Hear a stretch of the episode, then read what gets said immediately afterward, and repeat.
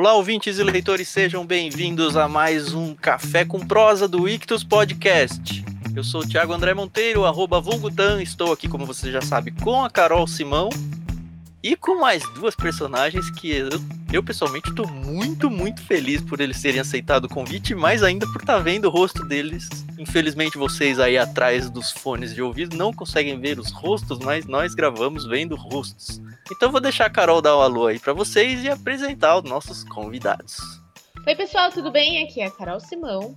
E realmente, olha, eu, eu vou falar para vocês que eu zerei minha vida de podcaster, se é que eu posso falar assim, porque eu, o meu sonho era gravar com o pessoal do No Barquinho, check, com o pessoal do irmãos.com, check.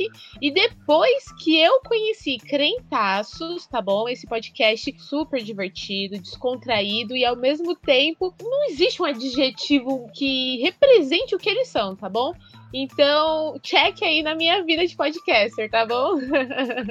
então, como vocês já devem saber, nós vamos gravar hoje com o Jonathan e com a Tamires. E eu nem sei se é Jonathan, Jonatas, apesar de ficar ouvindo, a gente nunca se liga nesses Não, detalhes. Faz, né? eu respondo qualquer um chamar. Jonas, Jonatas. Qualquer coisa ele responde. E aí, por que eu tenho que apresentá-los, né? Deixa eles se apresentarem, então. Poxa, eles também já são de casa. Podem se considerar aqui do Ictus Podcast, tá bom, pessoal? E aí, quer começar? Eu apresento você e você me apresenta, então. Ah, então tá bom. Eu estou aqui com a Tamires Palma, minha esposa, podcaster da Crentaço Produções Subversivas. Com alguns anos já, né? Eu, eu- o problema de conta é, é que você resolve pra mim, né? Uhum. Quantos anos já de podcast? Que a gente tá na Cantaços desde 2014. É, então já são Sete sete, anos. anos, de, de crentaços, fazendo toda essa loucura desde os podcasts, quando eu tinha vídeo, às vezes saíam umas lives, saíam uns textos, um pouco de tudo. Professora e mestra em história, em ensino religioso, graduada em letras também. Que mais? E Uau. uma esposa maravilhosa. Ah, meu Deus. que lindo. Ai, ai. E o Jonathan, né, que me apresentou, meu marido, editor dessa loucura que é Cantaços. O cara que pergunta seu nome quando você chega no hospital. E gremista, né? É, No sua que bio do Twitter. bem, é. Gremista? Pô, não é uma boa época pra ser gremista, né? Tá, Deus falou que a gente ia passar por momentos difíceis, né? Então. Ah, é. Momentos difíceis tá a Carol aí, que estão encasquetando até com a cor da chuteira do atacante aí, né, Carol? Você nem sabe, né? Não, gente, é, eu, eu sou, eu já falei, eu sou corintiana muito fajuta, eu não, não acompanho, não. é. Ganhou, ganhou, perdeu, perdeu, então tá tudo bem.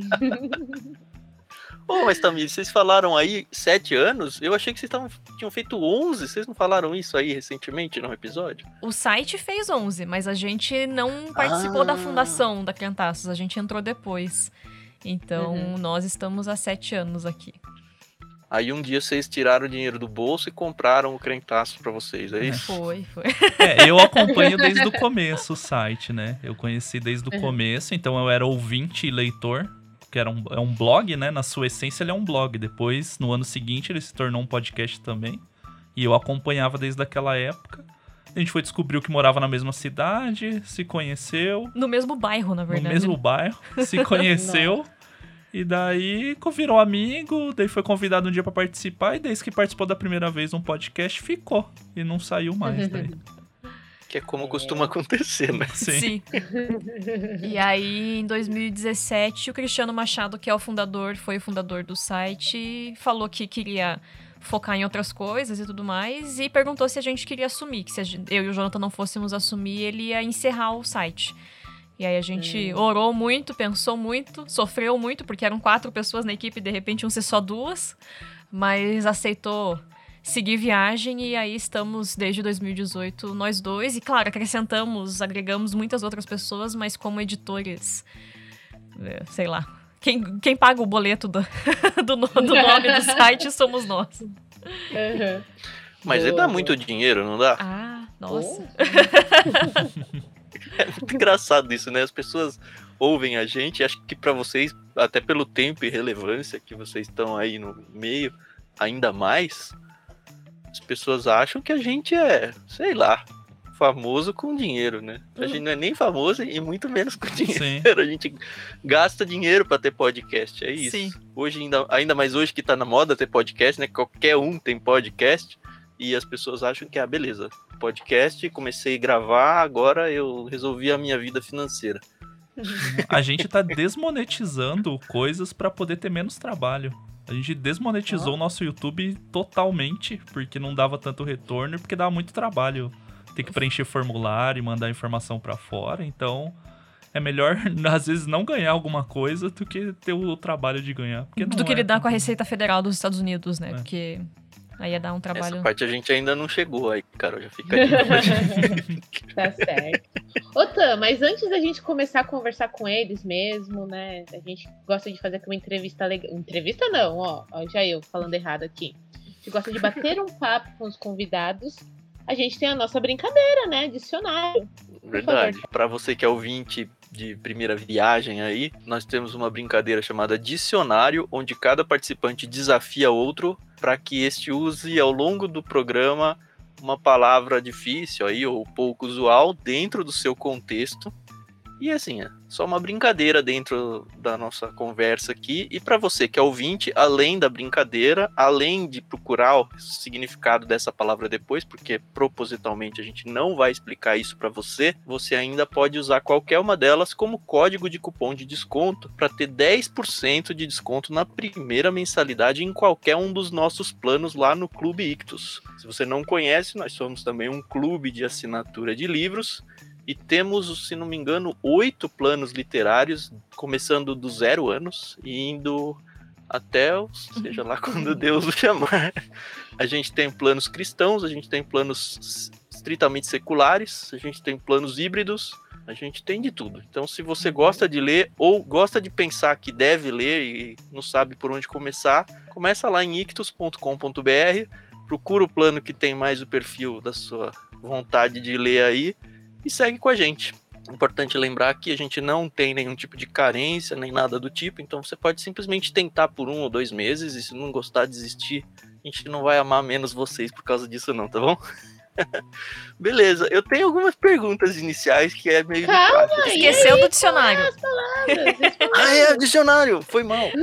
Dicionário, eu, eu, vou, eu vou desafiar o Jonathan com a palavra apoplético. É, só lembrando que se for no código de cupom de desconto, não tem acento, tá bom? Então fica Tudo em minúscula. Tudo em Tanto faz, minúscula. vai funcionar os dois. Ó, E eu desafio a Carol, então, também com uma palavra que é quilingue. Q-U-I e no final E.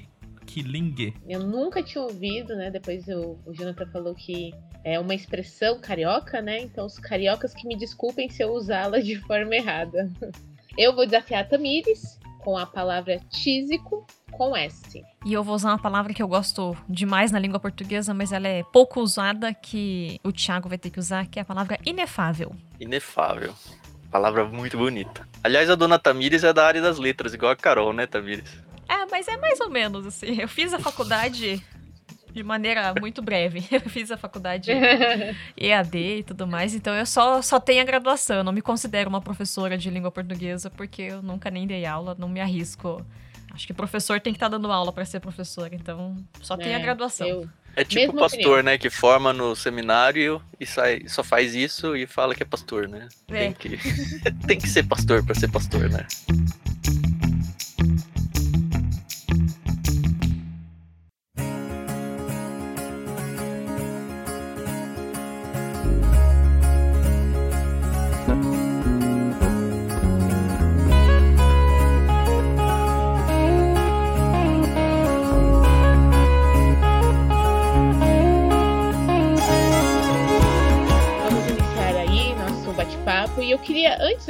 Já quer começar aí, Mas pode É. ir.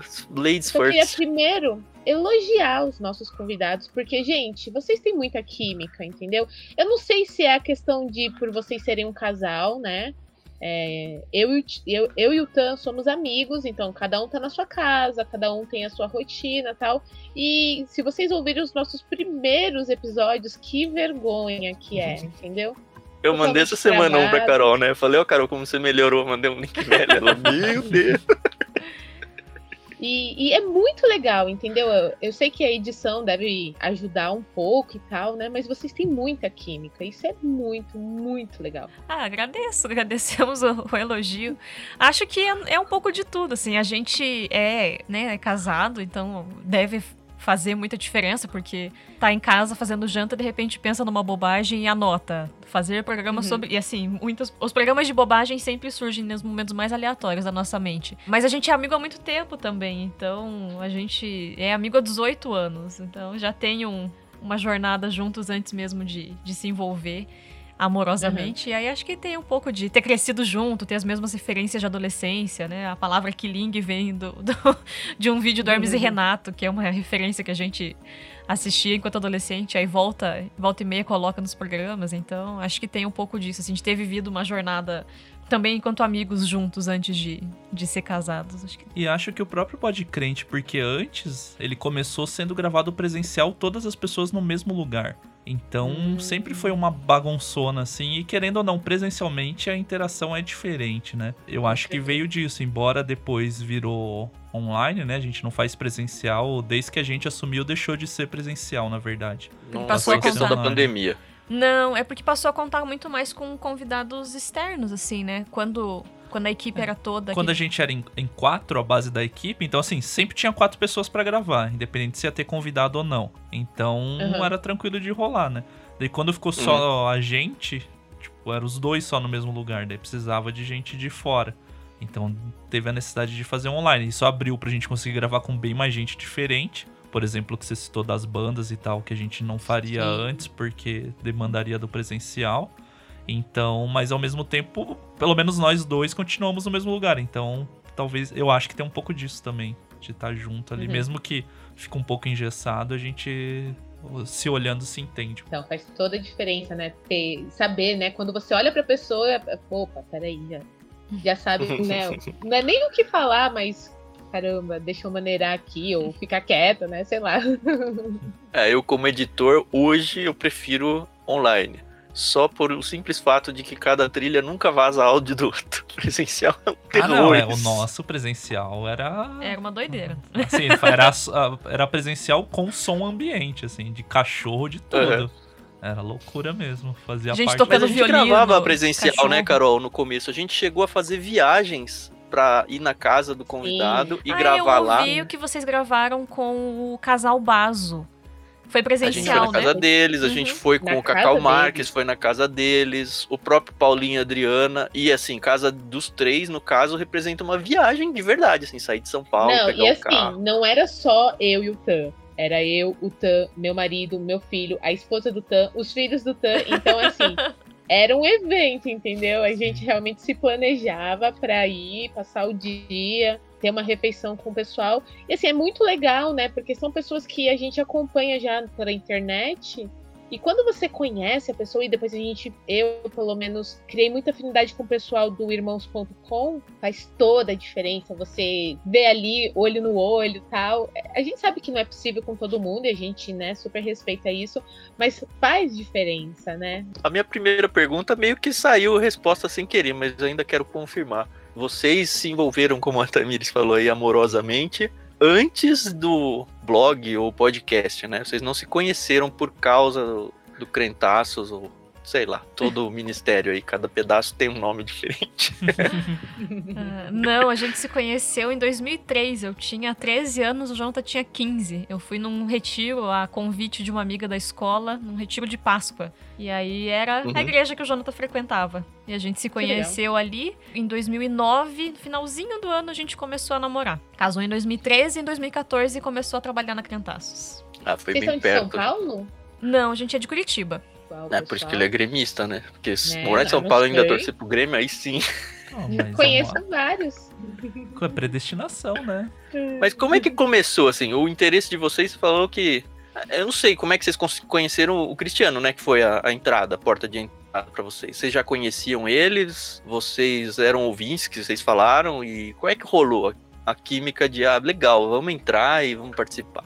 É, que eu ouvia podcast, né? Eu ouvia, sei lá, deve ter sido o Nerdcast da vida, o primeiro. Eu escuto Nerdcast, acho que bem do comecinho, assim. Mas você falou esses dias que acho que Uhum. 18. É, no episódio 18, sei lá, eu comecei a escutar. E daí Uhum. você ouve um podcast, você vai começar a buscar outras coisas, né? Eu encontrei o irmãos.com. É, a ordem eu não lembro direito, se eu encontrei o irmãos.com primeiro ou a Crentaços primeiro. O irmãos.com existe antes, né? Bem antes. O irmãos.com é o podcast mais antigo em atividade no Brasil. Independente de Uhum. ser cristão ou não. Porque o Cristiano participava de alguns programas do Irmãos.com, mas eu não lembro Sim, se eu ele participou primeiro ou se ele já tinha o Podcrente, eu não lembro disso. Mas daí foi isso, de daí procurando, encontrar irmãos.com, encontrei o Podcrente, que era da Crentaço, daí li o blog e tal. E daí quando foi descobrindo que era da mesma cidade, porque na época, assim, o, o site não tem assinatura de onde que é e tal. Eu acho que até no rodapé talvez tenha Curitiba, mas nem me liguei na época. Mas no Twitter e tal, fazia live na Twitch, eu lembro que ele fazia, que era a ferramenta de vídeo, né, que tinha do Twitter. Sim. Uhum. E daí ele comentou Sim. alguma coisa, eu fiquei, mas esse cara mora aqui em Curitiba? Tá, não sei o que, o Boqueirão, que é o nome do bairro. Eu falei, pô, mas eu também moro no Boqueirão. E daí, sei lá, eu acho que na verdade quem encontrou ele pessoalmente a primeira vez foi a Tamires, no inclusive. ônibus, tava no terminal de ônibus, que aqui em Curitiba tem uns terminais que aí. Porque não são todas as cidades que tem, né? Mas tem vários ônibus que convergem ali. E aí eu tava esperando o ônibus, eu olhei pro lado e falei: esse cara aí, o cara é da Oi, Mas já bem? tinha imagem? Porque mesmo pro irmãos.com, na época eles tinham avatares, né? Era não, desenho. mas o Cristiano. Era Twitch, é, né? porque a gente te seguia no Twitter Ah, tá. também, então ele fazia. é, não é Twitch, você tá falando errado. Twitch é Ah, agora. é Twitch, É não, Twitch era Peak. Twitchcan. Twitchcan, isso, que daí Desculpa. tinha as lives pelo Twitter. Então eu já conhecia o rosto dele, eu olhei e falei, eu acho que é ele. Aí fui na cara de pau, Uhum. falei, oi, tudo bom? Você é o Cristiano Machado da Crentaços? Sou! você, me- você ouve, você acompanha o site? Ah, pois é. E aí a gente conversou. Foi do bairro Boqueirão até o centro da cidade conversando e tudo mais, sei lá, uma meia hora de ônibus ali. E aí, um, um tempo depois, a gente se aproximou deles porque teve uma campanha. A gente foi num protesto contra a Marcha para Jesus aqui em Curitiba. E Uhum. aí a gente fez o protesto juntos e tudo mais, ajudou na organização. E aí, no mesmo ano, que foi em 2012, no finalzinho do ano, o Cristiano começou a gravar os vlogs da Crentaços no YouTube. E aí o Jonathan também é editor de vídeo. E aí o Jonathan se ofereceu pra editar, tipo, na parceragem. Assim, gente nem fazia parte, nem era próximo. Mas o Jonathan começou a editar pra ele. E aí, poucos meses depois que a gente casou no comecinho de 2013, a gente saiu da nossa igreja e foi pra igreja do Armazém, que não é a mesma coisa que a Crentaços, embora muita gente confundisse. Ah, mas existia uma igreja chamada Igreja do Armazém aqui em Curitiba, que era uma igreja em formato de igreja orgânica, não institucionalizada e tudo mais que Uhum. era o Cristiano Machado que tinha organizado com a família dele algumas outras pessoas. E aí a gente se aproximou de amigos primeiro, porque frequentou mais de um ano a Igreja do Armazém. E aí depois ele resolveu ressurgir com o podcast, com o Podcrente, porque tinha muita época que um ele, ele- intervalo. aí. eles faziam assim, saía um hoje, e aí quando Deus quiser saía o próximo, sabe? Então às vezes ficava oito meses sem o podcast. Às vezes saía dois no mesmo mês, então era uma loucura. Ah, e aí, quando ele quis reativar o podcast, ele convidou a gente para esse primeiro, que a gente gravou sobre os livros 1984 Admirável Mundo Novo. Uhum. E aí foi ficando, tipo, ah, surgiu pauta pro próximo. Querem gravar de novo? Ah, beleza. E aí a gente já ia ajudar na gravação do vlog. E aí às vezes passava o sábado inteiro lá filmando. E aí a gente foi ficando, foi ficando, até que o Jonathan assumiu a edição e a gente resolveu fazer com que virasse mensal mesmo o podcast. E aí ficamos. Vocês tiveram ilusão de ganhar dinheiro com isso? Ou ganham alguma coisa hoje em dia? Como é que é? Desde o começo não foi muito sobre. No começo nem tinha, na verdade, nada, né? Não. Era, Uhum. Sempre teve bastante gente que ajudou, isso a gente não. Tem que ser muito grato. Tanto Os o dois site- gravadores foram comprados com É, tipo, o doação. gravador foi comprado com doação da galera, o site era mantido, sabe, pagava hospedagem e tal, mas tinha o pessoal que organizou o site, cuidava, né, de programação do site e tudo mais na camaradagem. Daí eu que entrei como editor na camaradagem, sempre foi um esquema assim. Hoje mesmo, tipo, quem hospeda nosso site é o Douglas do Teologueiros lá. Ele que hospeda. Tipo, tá no servidor Uhum. dele, na camaradagem. Se ele quiser derrubar a hora que ele quiser o site, tá na mão dele. Então, é uma parceria assim. Hoje, a gente tem, na verdade, faz alguns anos já, na época que tava o Cristiano e o Mário, a gente já tinha começado, quando surgiu o Patreon, né, esse esquema de financiamento mensal coletivo, a gente fez, porque a gente queria comprar equipamento melhor e, e fazendo um esquema assim, E daí a gente fez naquela época e até hoje a gente mantém esse esquema. Hoje a gente não usa o Patreon mais, mas usa outras ferramentas. Então tem uma galera que contribui financeiramente, né? Tem uma valores mensais ali diferentes. Uhum. Daí a gente sempre dá alguma recompensa, manda algum presente, alguma coisa. Tem um grupo dessa galera que mantém, mas é um retorno que, assim, é um dinheiro que nos ajuda, igual a gente comprou e melhor, foi melhorando o equipamento, né? Paga domínio de site, às vezes até os próprios sorteios. Na verdade, o valor acaba quase, né? Pagando os sorteios das, que a gente faz das coisas, assim. Mas não é uma fonte de renda pra gente. Uhum. E a E gente vocês nunca nem teve. têm pretensão que seja um dia. Não, a gente não tem essa. Nem essa ilusão, nem essa pretensão. Porque. Ah, é, é muito trabalho, é muito difícil e a gente entende a Cantaços como uma coisa muito de nicho, assim. A gente já é cristão, né? Então vocês também entendem. A gente já tem um nicho Sim. reduzido, né? Em consumidor de podcast. Existe até uma dificuldade, né? O cristão, em alguns casos, alguns cristãos, falar igual eu falo com os meus alunos, pro povo não sair me ofender, me, me xingando depois. Ah, mas tem uma certa relutância em contribuir financeiramente com coisas, porque ah, se faz pra Deus tem que ser de graça, né? Então já tem esse ponto. Nossa, é tão triste isso, né? É, então a gente sabe que a gente já tem esse nicho. E aí a Crentaços, ela tem uma postura que alguns podem usar a palavra progressista, ou enfim, a palavra que a pessoa quiser escutar, ou usar, mas a gente tem uma, um posicionamento político mais engajado. Aí já pra quem é de fora, a gente é muito crente, pra quem é de dentro, a gente é muito envolvido com coisa que não devia, na visão dessas pessoas. Então a gente Uhum. compreende que E sobra só uns 10 aí no é, a grupo. gente tá no, num nicho muito específico, assim, então nunca foi nossa pretensão. Mas também tem o fator de que a gente não gostaria de ser uma coisa que é o nosso sustento, porque aí você tem a corda no pescoço de se eu desagradar parte do meu público, eu perco fonte, da- fonte de renda. Se eu desagradar determinado grupo, talvez o patrocínio que eu tenho naquele mês vai ser rompido. E acontece, as pessoas fazem as escolhas, a gente não julga ninguém que, que trabalhe dessa forma. Mas na, na postura que a gente tem, na forma de trabalho, na forma, nos assuntos que a gente trabalha, a gente entende que precisamos ter a liberdade de falar o que a gente quer falar. E até pelos o- dos outros tra o trabalho mesmo, né? Efetivamente que, que gera renda pra gente em si. A gente não pensa em largar. Tipo, eu tô mais na minha área, né? Eu sou formado em comunicação, então a Crentaço supre essa lacuna, que o meu trabalho que gera renda não é não tem nada a ver com essa área. Mas a Tamires, a vocação dela e o que ela sente é ser professora e eu tenho certeza que ela não vai largar disso Uhum. pra ser. Então a gente é bem tranquilo. E eu não sei, talvez seja uma forma ingênua de pensar, mas é que se precisar parar uma hora a gente para e tá tranquilo, tá bem resolvido. Parar a crentaços, no caso. É, né? parar a crentaço. Uhum. A pergunta é por que, que vocês continuam? Vocês têm filhos antes disso? Não, ainda não. Então, esse Tá. é um ponto que a gente sabe que uma resposta. chegando filhos, a gente sabe que compromete muito mais, né? Questão de tempo e de Uhum. todas as outras tempo financeiramente, ainda mais que os dois são envolvidos, né? Nós dois somos, Uhum. então tipo, ele não tem como, ó, criançada, vocês ficam Hum. quietos aí que a gente, o pai e a mãe vão gravar aqui. A gente sabe que não, é, não existe essa filhos e vai possibilidade. É. Não deem Dramin pras crianças, gente. Não deem, não façam isso. Mas olha, é bem, é bem isso mesmo. É, eu e o Tan, a gente tem uma agenda de gravação que a gente tenta ser muito rígido com ela. Pelo menos duas vezes por semana a gente senta pra gravar às oito e meia da manhã. A mais, Carol? Em Não, tese, eu quatro, e você. né? Eu e você. É, mas aqui o outro projeto também tô eu e você. Tá bom, tá bom. A gente grava Diário de leitura, vezes. Duas vezes semana e leitura bíblica comentada duas, Duas vezes por vezes por semana. semana. Aliás, ouvinte, se você ouviu esses nomes e não sabe o que, que é, shame on you, hein? E aí, é, eu tenho um filho que ele tá com dois anos e quatro meses. Então, assim, mais ativo impossível. E eu moro num, num apartamento extremamente pequeno. Agora mesmo, a gente tá gravando esse programa e o meu marido tá ali no outro cômodo com ele. E o tempo todo, ó, faz silêncio. A mamãe tá gravando e não sei o que. Mas muitas vezes vaza o áudio do Benjamin aqui.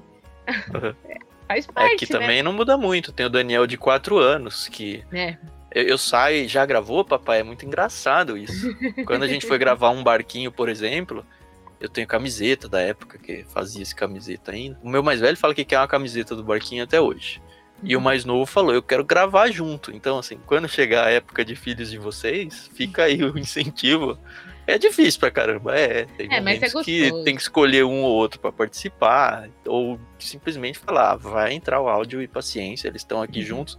E é legal porque a audiência, assim, eu sinto isso de podcast, porque eu também comecei como ouvinte, né? Me, praticamente o mesmo caminho do Jonathan. Não tem S. Do Jonathan. praticamente o mesmo caminho do Jonathan. A gente começa a ouvir e se sente no meio de uma conversa. Não tem fala, né, na conversa, mas a gente tá lá batendo papo junto, dando risada juntos, sem falar.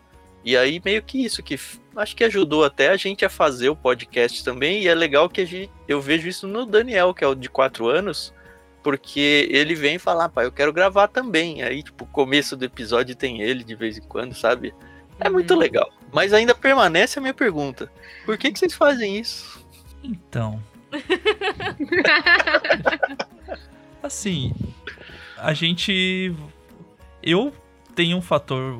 Vou falar o fator diferente que eu acho que tem em relação a Tamires. Por exemplo, consigo satisfazer a minha vocação de ser editor, por exemplo, né? A minha formação é essa, eu trabalhava com isso, hoje eu não trabalho profissionalmente, né? Alguns casos muito, muito específicos, assim, eu pego de trabalho frila por conta. Mas então eu consigo realizar isso. Esse é um ponto que eu acho legal, pelo menos da minha parte. Com o Podcrente mesmo antes, quando não era só a gente, eu sempre tive a liberdade de fazer o que eu queria na edição, brincar.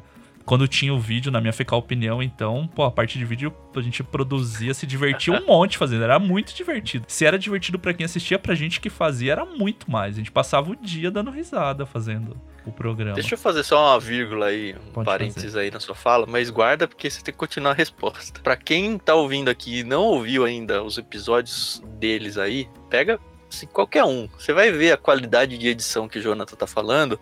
Não só a questão de ah, o áudio é limpo, esse tipo de coisa que é o básico, né? Mas assim, eu fico impressionado, e eu tô dizendo isso porque eu que edito boa parte dos nossos programas, com a quantidade de de gags e vírgulas sonoras, não só a vírgula de transição de bloco, assim, sabe? Mas gracinhas sonoras que você faz ao longo das falas. E pra gente que tá ouvindo, é, a gente dá uma risada, a gente, ah, que legal, mas para quando você tá editando, se sem isso você leva quatro horas para editar um programa, pensando nisso, vai talvez multiplicar por dois o tempo, porque assim, a, a fala da pessoa vai disparar um gatilho na mente do editor que fala: Ó, oh, aqui tem um meme, não sei aonde, aí ele tem que ir atrás do áudio para encaixar ali. Sei lá, ele gasta 10 minutos, 5, 10 minutos por causa de um tananã no áudio, sabe? É meio isso, não é, Jonathan? Isso é legal. Por isso que só sai um podcast por mês. Não existe a possibilidade de sair mais de um programa por mês. Porque realmente leva tempo. É, uhum. A gente sempre faz isso em todo o programa, tem esse, essa brincadeira, tem essa liberdade de fazer. Nos mais sérios, às vezes dá uma segurada, porque não tem muito espaço para isso. Mas mesmo assim a gente acaba dando um jeito de colocar. Mas o do, das bandas, por exemplo, o episódio 100 lá, que foram vírgulas específicas das músicas das bandas, né? Veio a ideia, então você gasta um tempo se planejando. Eu escutei todos os CDs de todas as bandas e fui cortando música por música para criar um banco que eu pudesse usar depois. Então, tipo, tinha que ter na uhum. memória, né? Ou uma listinha pelo menos para eu saber, ah, falou isso, talvez dá pra usar tal referência de tal música. Então, dá esse trabalho, para mim é muito divertido, mas realmente leva muito tempo. Então tem que se planejar para isso. Mas uh, eu tenho esse lado que se diverte, mas eu acho que a gente continua a dar crentaços principalmente, daí eu, eu acho que a Tamiris deve concordar, que é porque a gente acabou criando, né, fazendo parte de uma comunidade que é muito bom pra gente, a gente se sente muito bem e a gente sente que tem uma importância o trabalho que a gente faz pelos programas da nossa participação, mas também pelo espaço que a gente dá para algumas outras pessoas que talvez não tivessem chance de falar ou que o próprio público nosso não tivesse acesso a saber sobre isso. Eu tô uhum. usando referência bastante do episódio 100 das bandas, mas tipo, a gente ficou muito feliz porque o que a gente esperava aconteceu, que é que a gente conseguiu criar um ambiente que eles ficavam só conversando, não era uma entrevista, igual vocês fazem aqui, era um bate-papo. Então foi deles, tipo, pô, um monte de história que eu nunca ouviu falar, saiu lá é. e, pô, a gente ficou muito feliz, essa é a ideia. Mas uhum. fala aí, Tamiris. Ah, eu acho que tem o fator também de olhar para o que Deus quer, assim. Quando o Cristiano e o Mário, que eram os nossos companheiros avisaram que iam sair do site, a gente ficou muito preocupado, né? Porque de repente cai pela metade a equipe. O que, que faz agora? Como é que você vai conseguir gravar todo mês com uma pessoa diferente, né? Como o Jonathan uhum. disse antes, tendo nós quatro, saía programa. Então houve muito essa preocupação da nossa parte, assim, de, poxa, talvez vai ficar muito pesado, vai ser muito difícil. Mas a gente orou muito naquele período e a gente continua orando pela Criantaços, assim, no sentido de trazer discussões que a gente acha que talvez não são tão, tão feitas em outros locais. É, a gente fala muita bobagem, tem muito podcrente de bobagem, mas os que são sérios a gente quer pegar na ferida, a gente quer falar do que. Tem pouca gente falando, pouca gente refletindo, a gente quer apontar caminhos, uhum. quer apontar soluções, quer propor discussões quando não tem solução ainda.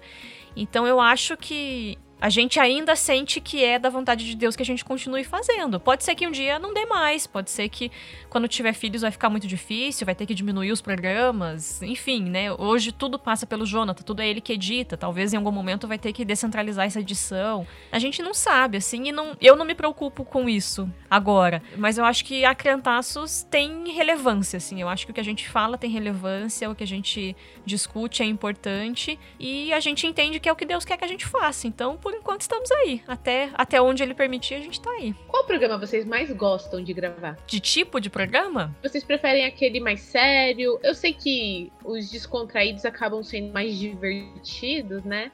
Mas tem um que vocês falam assim, ai, hoje tem que gravar esse, nossa. Não, tem que, que gravar eu, porque tá na grade. O que eu mais gosto são os de livro, assim, que a gente faz essas uhum. séries, né? A gente já fez do Senhor dos Anéis que somando devem dar umas 13 horas de programa para fechar os três livros. O das Crônicas de Nárnia foram sete livros, deve passar de 22, 23 horas de programas. uh, e aí agora a gente começou Harry Potter.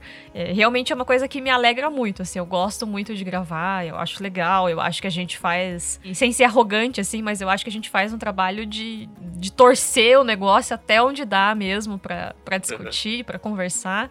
Uhum. E tem uhum. dois programas que meio que a gente falava que vai virar uma série e aí grava quando dá, que o primeiro é Evangelho à Mesa, o nome, e o segundo é Evangelho e Comunhão. Que aí a gente tá no primeiro, que é o Evangelho à Mesa, a gente discute sobre a importância que a comida tem na Bíblia, a importância que comer e estar à mesa tem entre os cristãos, assim. E é um que programa legal. que volta e meia eu escuto de novo. E aí ano passado a gente gravou a parte 2 dele, e aí pretendemos gravar mais pra frente outras partes, mas enfim. Aí fiquei emocionada agora. Um amigo nosso que gravava, que gravou as duas primeiras partes, faleceu esse ano, então ainda é difícil falar dele sem. É, o meu olho encheu de lágrimas no começo do episódio do Harry Potter que vocês mencionaram lá. O Jonathan e olha que falou eu nem sem eu esperar, ele, né? eu comecei a chorar aqui na gravação também no dia. Uhum. É, mas é, é, muito isso, né? A gente se envolve com vocês, ou acho que qualquer contexto de podcast, assim, a gente se envolve sem conhecer a pessoa, a gente considera assim como se fosse alguém da família quase. Sim. É muito, muito louco. É isso que o podcast traz, assim. E eu fico meio receoso com essa onda de hoje dos podcasts, porque eu acho que nenhum deles está trazendo isso, sabe? E talvez o que as pessoas que estão conhecendo a mídia, podcast hoje, vão criar na cabeça que é, é o conceito que se tem de um podcast, talvez eles criem o conceito, eu não vou dizer errado, porque não é errado, mas um conceito diferente do que eu tenho, que é um podcast, que é muito mais esse negócio da Crentaços ou do irmãos.com, sabe? É esse negócio de amigos conversando, sabe? Eu concordo com você. O jovem vai achar a gente cringe, mas. eu concordo. Cara, eu vi esse termo essa semana, eu nem sei o que, que é isso, cara. Constrangedor. Cringe é uma coisa que é constrangedora. E aí os jovens estão. Tava, tava polêmica de novo já, geracional no Twitter e no TikTok. Aí é esse o tema da semana. Mas eu concordo e eu acho que vem muito de ter área de comentário, por exemplo, sabe? No podcast, assim. Uhum. Que, bom, Isso meio que morreu, né? Então, Porque eu lembro um que era um tempo, tal de né? briga por first, era um. Não então, só eu, comentando o episódio, mas você via as pessoas bastante. interagindo entre si, entre os ouvintes. Não então, tem mais. A gente manteve até esse mês o Recaditos, que era um podcast específico onde a gente lia todos os comentários do Podcrente, né, anterior e comentava eles.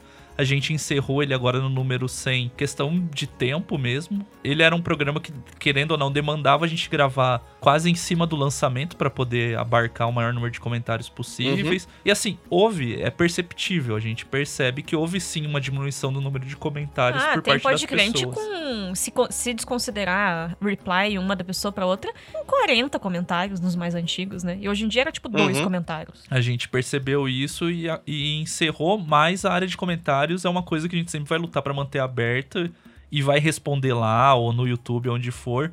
Porque a gente começou sendo a galera que comentava e hoje tá no site. Sim. Mas a Sim. gente mantém realmente o contato com muita gente que é ouvinte nosso, assim. Quem mandar mensagem, a gente vai responder e vai trocar ideia, não tem problema nenhum disso. E eu acho que isso que é o legal. Da... Pelo menos é o que a gente gosta. Se fosse só a gente falando, sem ler comentário de ninguém, sem saber que tá comentando, não fazia sentido nenhum.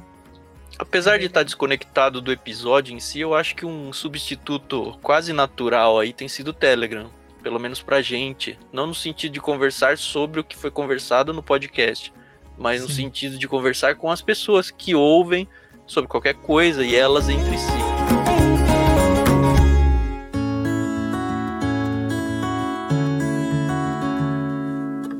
E eu queria até pegar o gancho é, do que a Tamires falou. Ah, eu gosto dos programas de livro, porque eu sei que vocês têm também no Telegram um clube de leitura, né? Então faz a propaganda de vocês aí, não pela propaganda uhum. em si, mas porque a ideia é muito boa. A gente Sim. tem algo muito parecido do lado de cá também, e como eu falo para podcasts, eu falo a mesma coisa para Telegram. Eu acho que nisso não tem que ter concorrência, porque quanto mais melhor, sabe? É onde eu me encaixo mais, onde eu me sinto mais à vontade para conversar e a gente vê, eu mesmo faço parte, sei lá, de uma meia dúzia de canais e grupos no Telegram a gente vê que são as mesmas pessoas nos mesmos lugares. É muito engraçado. Mas assim, pode ser que o ouvinte não conheça, então vamos levar a audiência aí do Ictus para dentro desse clube com vocês aí também. Bem, mantendo as tradições de nomes da Crentaços, o nome do clube é Livraços. ah, mas a ideia é que eu já, eu já tentei manter dois clubes de leitura com pessoas da igreja em momentos diferentes da minha vida. E uhum. aí os dois clubes de leitura chegaram no segundo livro e morreram. É difícil, e aí, né? É, e aí eu me frustrava muito, assim, porque eu gosto muito de ler, eu sou leitora desde criança, assim, de ler bastante. Então, e eu sou muito entusiasta, eu gosto de incentivar as pessoas a lerem. E aí a ideia do clube sempre foi essa, né? As duas vezes fracassadas, as ideias eram essa por trás. E aí ano passado eu pensei, poxa, talvez tenha espaço para fazer isso entre os ouvintes da Crentaços, assim, né? É um clube aberto, então tem o canal no Telegram, né? Tem o grupo lá. Aí é só chegar, a gente vai escolhendo os livros, eu tento fazer de um formato que de leve de leitura, assim, para que quem é iniciante, quem não tem muito hábito também consiga acompanhar. Então, sou eu que faço os cronogramas, separo quantos capítulos ali por semana e tudo mais. Eu deixo uma média de 40 a 50, assim, quando muito, 50 páginas por semana. E aí a ideia é ir conversando, né? Então, ao longo da leitura, a gente conversa sobre aquilo que foi lido até aquela semana. E aí, ao uhum. final de cada leitura, a gente faz uma reunião via Google Meet para conversar com quem quiser participar, assim, de, de quem estava na leitura ouvir as experiências, como que foi a leitura e tudo mais. E eu tenho tentado variar bastante, assim. Então, ah, eu tento alternar entre autores e autoras. Sei lá, a gente começou com o Hobbit, aí depois foi para uma leitura de livro é, não ficção do, de um autor brasileiro. Aí foi para um livro de mistério da Agatha Christie. Então eu tento alternar bastante os gêneros. Me ajuda um pouco, porque também me incentiva, mas é, no sentido de desafiar mesmo os meus leitores, assim. Então, por exemplo, o último livro que a gente leu foi O Amanhã Não Está à Venda, que é do autor indígena Ailton Krenak. Ele é um indígena, né, uhum. brasileiro e tudo mais.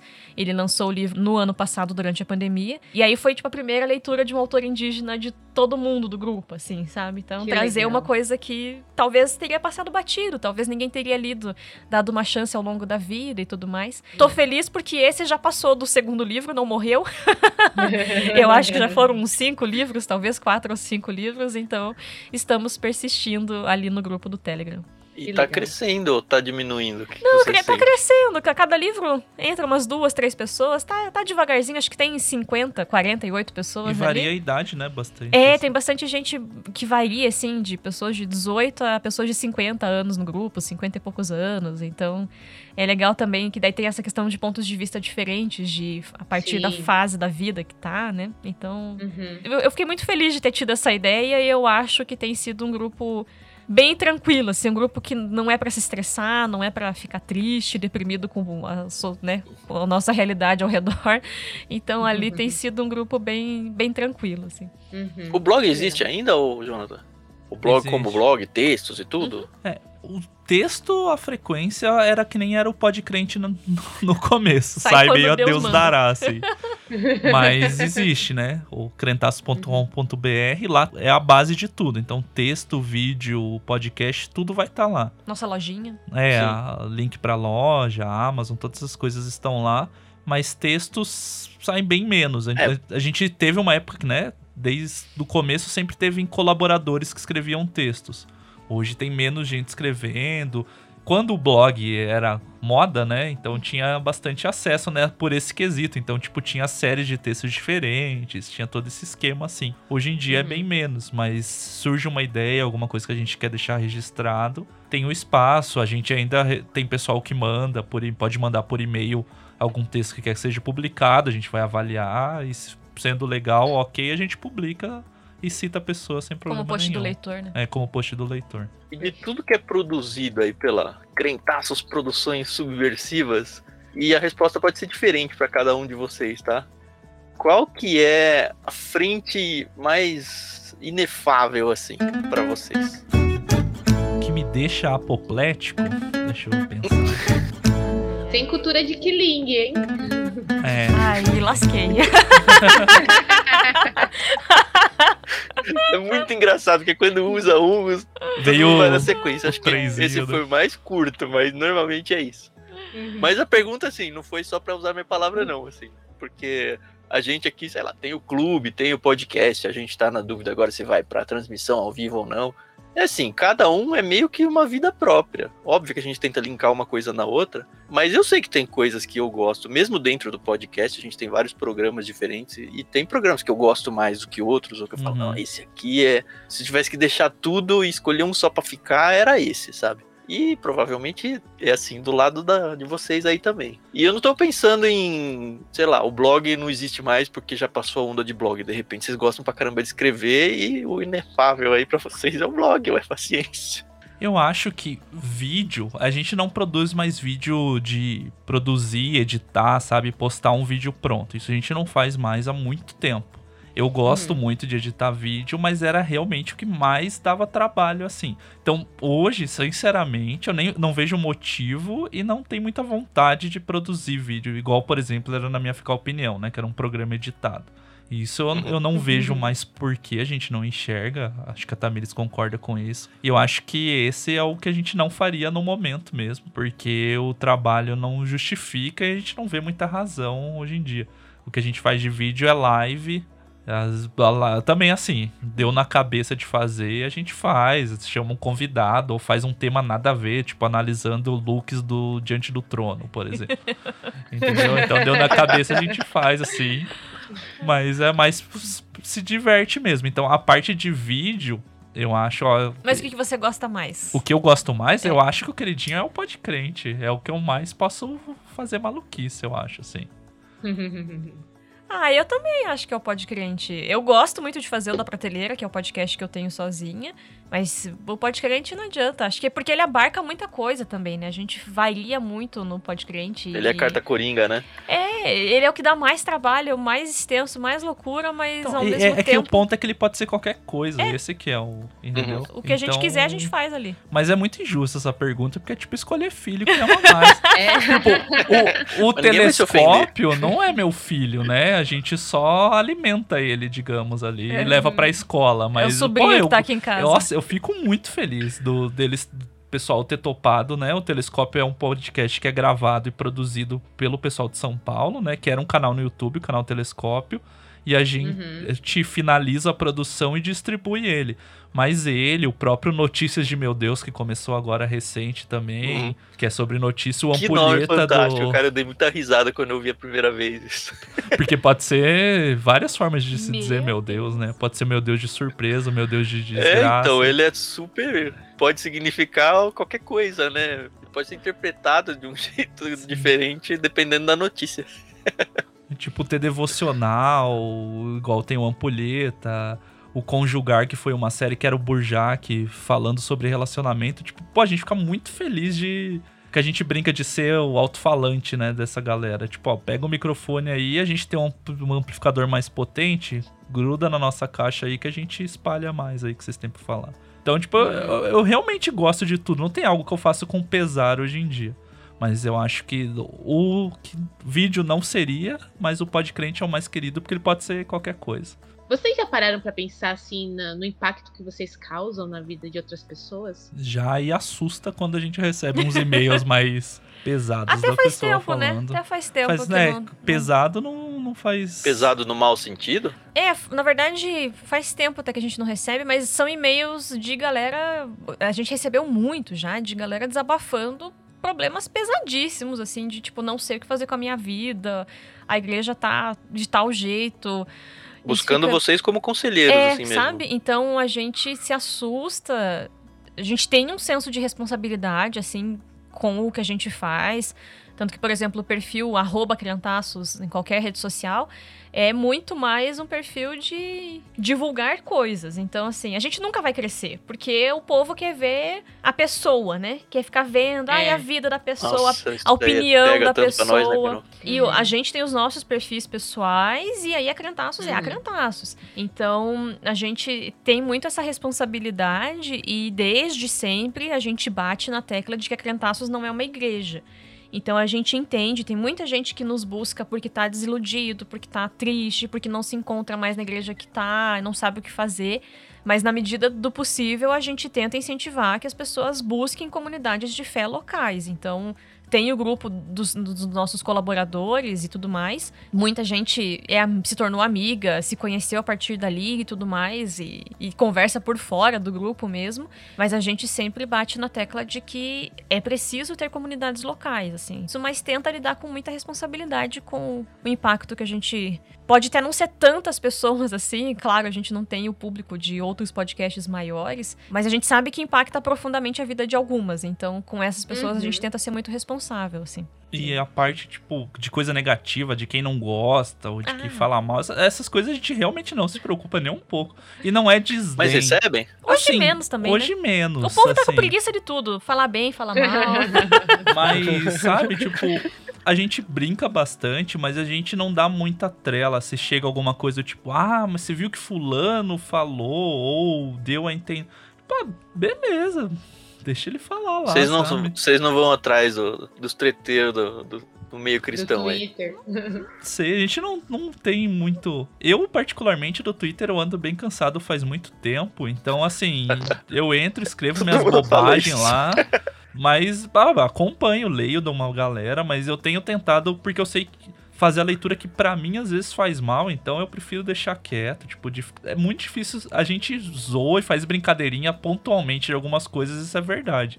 Mas tipo, eu não fico Uhum. procurando o assunto do dia pra dar minha opinião. Não preciso ter Uhum. opinião sobre tudo, Mas- sabe? Mas quando ela cai no seu colo, você sente vontade de se posicionar? Ou você fala, ah, mano, já tem gente demais se posicionando, não precisa de É mais que eu. depende muito. Tem coisa que eu acho que é importante a gente ter posição e externar alguns assuntos. Mas tem coisa que, tipo, Mas não vai ser a briga gospel da semana, por né, exemplo, ah, né? fulano no vídeo tal falou tal coisa. Ele acha isso. Beleza, eu acho o contrário, mas.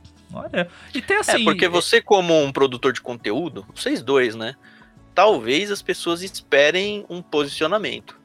A gente tem a postura aqui de não se envolver em nada, né? A gente é, é um clube literário, começou como clube, né? Depois a- o podcast veio meio que ah, a gente vai parar de mandar a revista no, no kit pra gente converter esse conteúdo adicional publicamente. Foi por isso que surgiu o podcast. Só que nós dois já éramos consumidores de podcast, então tomou uma proporção muito maior do que isso. É. E, assim, E- a gente evita muito abrir nossa vida pessoal, tanto que tem muita gente que acha que a gente é casado, por exemplo. Muito engraçado isso. É que é o padrão, é, a gente não tem, não pode falar o mesmo, né? Não, isso, isso como ouvinte e quando a gente ia eh, negociar em editoras, né? Era muito É. engraçado, porque É. a gente sempre tentava ir presencialmente, porque a gente sabe que a própria negociação se dá muito melhor quando tá ali no tete a tete. Putz, era muito engraçado. Eles, a cara de nada deles quando eu descobria que, ah, vocês não são casados, dá desculpa, eu tava. É, Então a gente é casado, mas não each other aqui. né? é. Mas o nosso padrão de. A regra única que tem, eu acho que é não dar palco pra maluco. É isso que a gente tenta não fazer. Usando um exemplo, o clickbait lá, né? Que é fazer uma frase ou Hum. postar alguma coisa com uma frase que vai chamar atenção para um negócio isso que não tem nada a ver com isso. A gente Uhum. tipo, é totalmente contra isso. Como cristão, a gente acha que é pecado porque está levando a pessoa ao erro e à mentira. Então a gente não. Esse não dá palco pra maluco é assim, pô, tem gente que vai ficar o dia inteiro, seja qual for, rede social ou própria produção de conteúdo, é só eu quero o assunto mais polêmico da semana pra falar. Cara, eu não, não vai ser de mim que vai ter esse view, essa audiência de Uhum. ficar respondendo que seja, ou falando que a pessoa tá errada. É interessante que essa decisão por não assuntos do momento ou não clickbait, e isso a gente sofre aqui também. E nem sei se a palavra é sofre, mas enfim, vai ficar claro. A gente meio que perde seguidor até, né? A gente perde relevância. Não sei se perde, ou pelo menos não ganha. A gente não cresce como gostaria de crescer, porque a gente sabe a fórmula que precisa ser seguida para crescer, mas a gente se nega a usar. É. É, a. Crentaços mesmo tem um perfil tísico nas redes Olha, sociais. tá Ah, isso- e, e tem a ver, a gente sabe com isso, assim. Então, no nosso Twitter, a gente divulga os programas e ontem eu postei uma frase de um livro que eu tô lendo e o Jonathan postou hoje uma frase da revista Ultimato que ele tava lendo ontem. É isso, a gente. Quando são assuntos muito, muito importantes e a gente sente que precisa, a gente espera um pouco, pensa. Então, por exemplo, ano passado, quando estava se discutindo racismo em função do assassinato do George Floyd nos Estados Unidos e aí depois os casos aqui no Brasil. Depois de uns dias, a gente pensou, escreveu um texto no, né, no documento, leu, os Uhum. dois leram, beleza, beleza, expressa o que a gente pensa. Pronto, postou ali como um sentido de entendemos a luta, nós somos um casal branco, então a gente sabe que não vive essa circunstância, mas existem coisas das quais a gente acha que não pode se isentar e não pode se, se anular. Mas é uma opção nossa e tem outras pessoas que vão optar não se envolver em assuntos que são vistos como polêmicos e tá tudo bem. Mas tem pessoas que vivem pela polêmica. E aí pra mim Nossa. também tem um fator de que a polêmica ela é absolutamente passageira. Na hora do almoço é uma, seis horas da tarde já é outra. Então, enquanto produtores de conteúdo, a gente prefere produzir coisas que sejam permanentes, coisas que vão ser con- Mais continuar perene. sendo relevantes ao longo de, da passagem de tempo. Então, É, e, a, e a gente não foge enquanto indivíduo de falar, né? A gente Uhum. fala, seja nos podcasts, em outras coisas que a gente produz, mas a gente não vê a necessidade de, tipo, a Crentaços tem que dar opinião sobre tal coisa, como Crentaços. Porque, beleza, somos duas pessoas em si. Mas embora querendo ou não, nossos- tem os outros programas que são outras pessoas que Uhum. participam, e é meio besta a gente, tipo, ah, então é tal coisa que. Porque a gente, se a gente fizesse isso com o perfil da Crentaço, seria só pra trazer mais gente pra Crentaço. Eu faço no meu, é eu que quero falar, pô, não tem por que eu fazer com da Crentaço. Mas o Notícias de Meu Deus não vai meio que pra esse lado ou eu que tô viajando? Então, o Notícias de Meu Deus, né, ele é feito pelo Felipe Stresser, que é o, o alter ego do, profet, do Profeta Você Heresias. sempre confunde. Eu sempre Uhum. confundo, um abraço pro Profetirando, que é o Thiago Matos. Eu sempre confundo o nome dos dois profetas aí. Mas é o alter ego do Profeta Heresias e pela Luciana Santos, né? Que o alter ego é Luciana Santos mesmo, né? Então, assim, o Notícias de Meu Deus, eles poderiam falar melhor, porque a ideia, a concepção é deles e tudo mais, a gente só distribui o programa. Eles, inclusive, esses programas são eles que editam e produzem, a gente só distribui mesmo.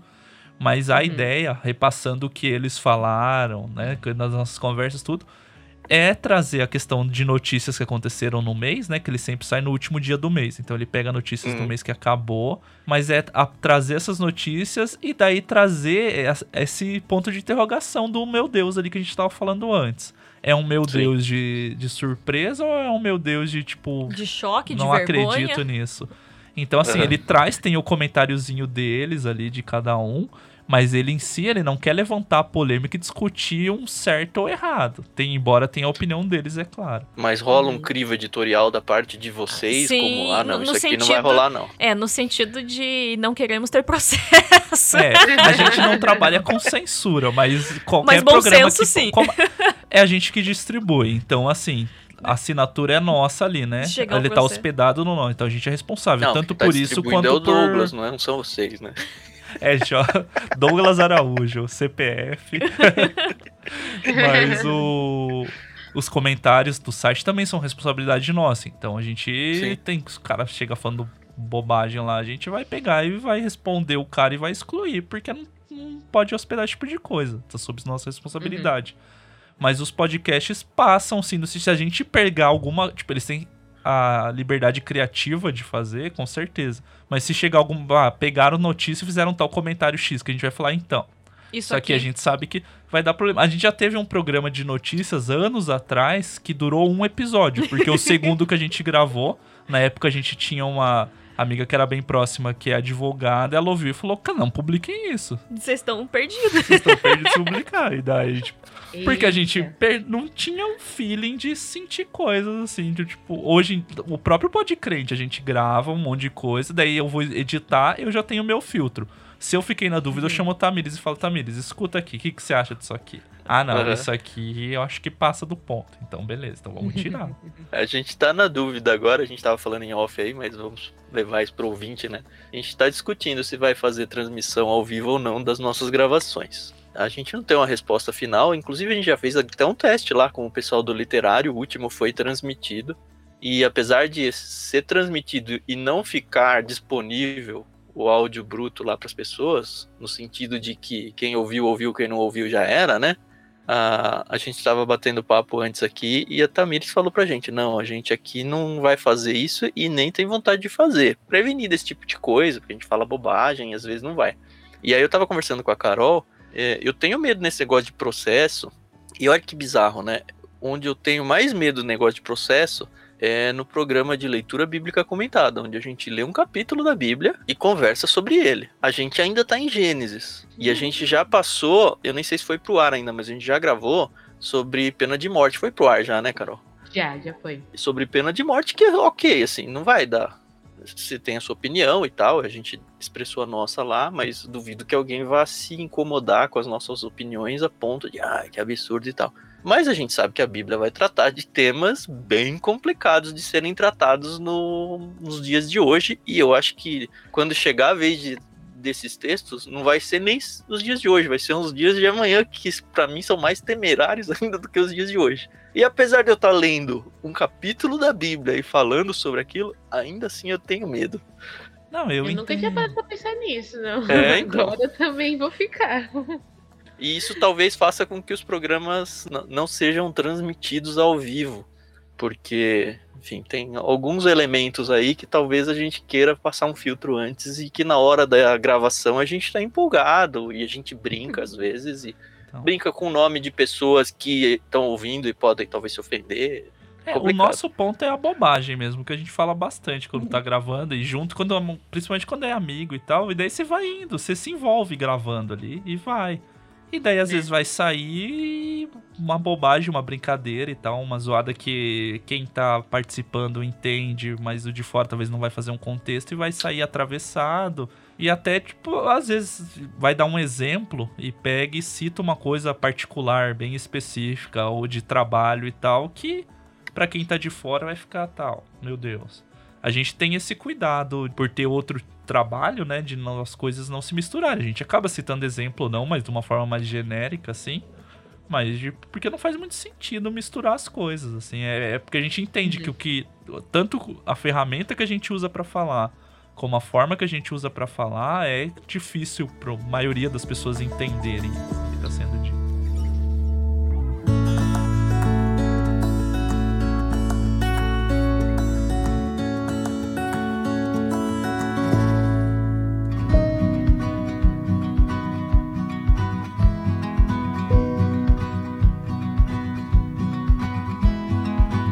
Fazer uma pergunta, inclusive eu quero colocar a Carol, apesar de eu já saber que a resposta dela vai ser o que será.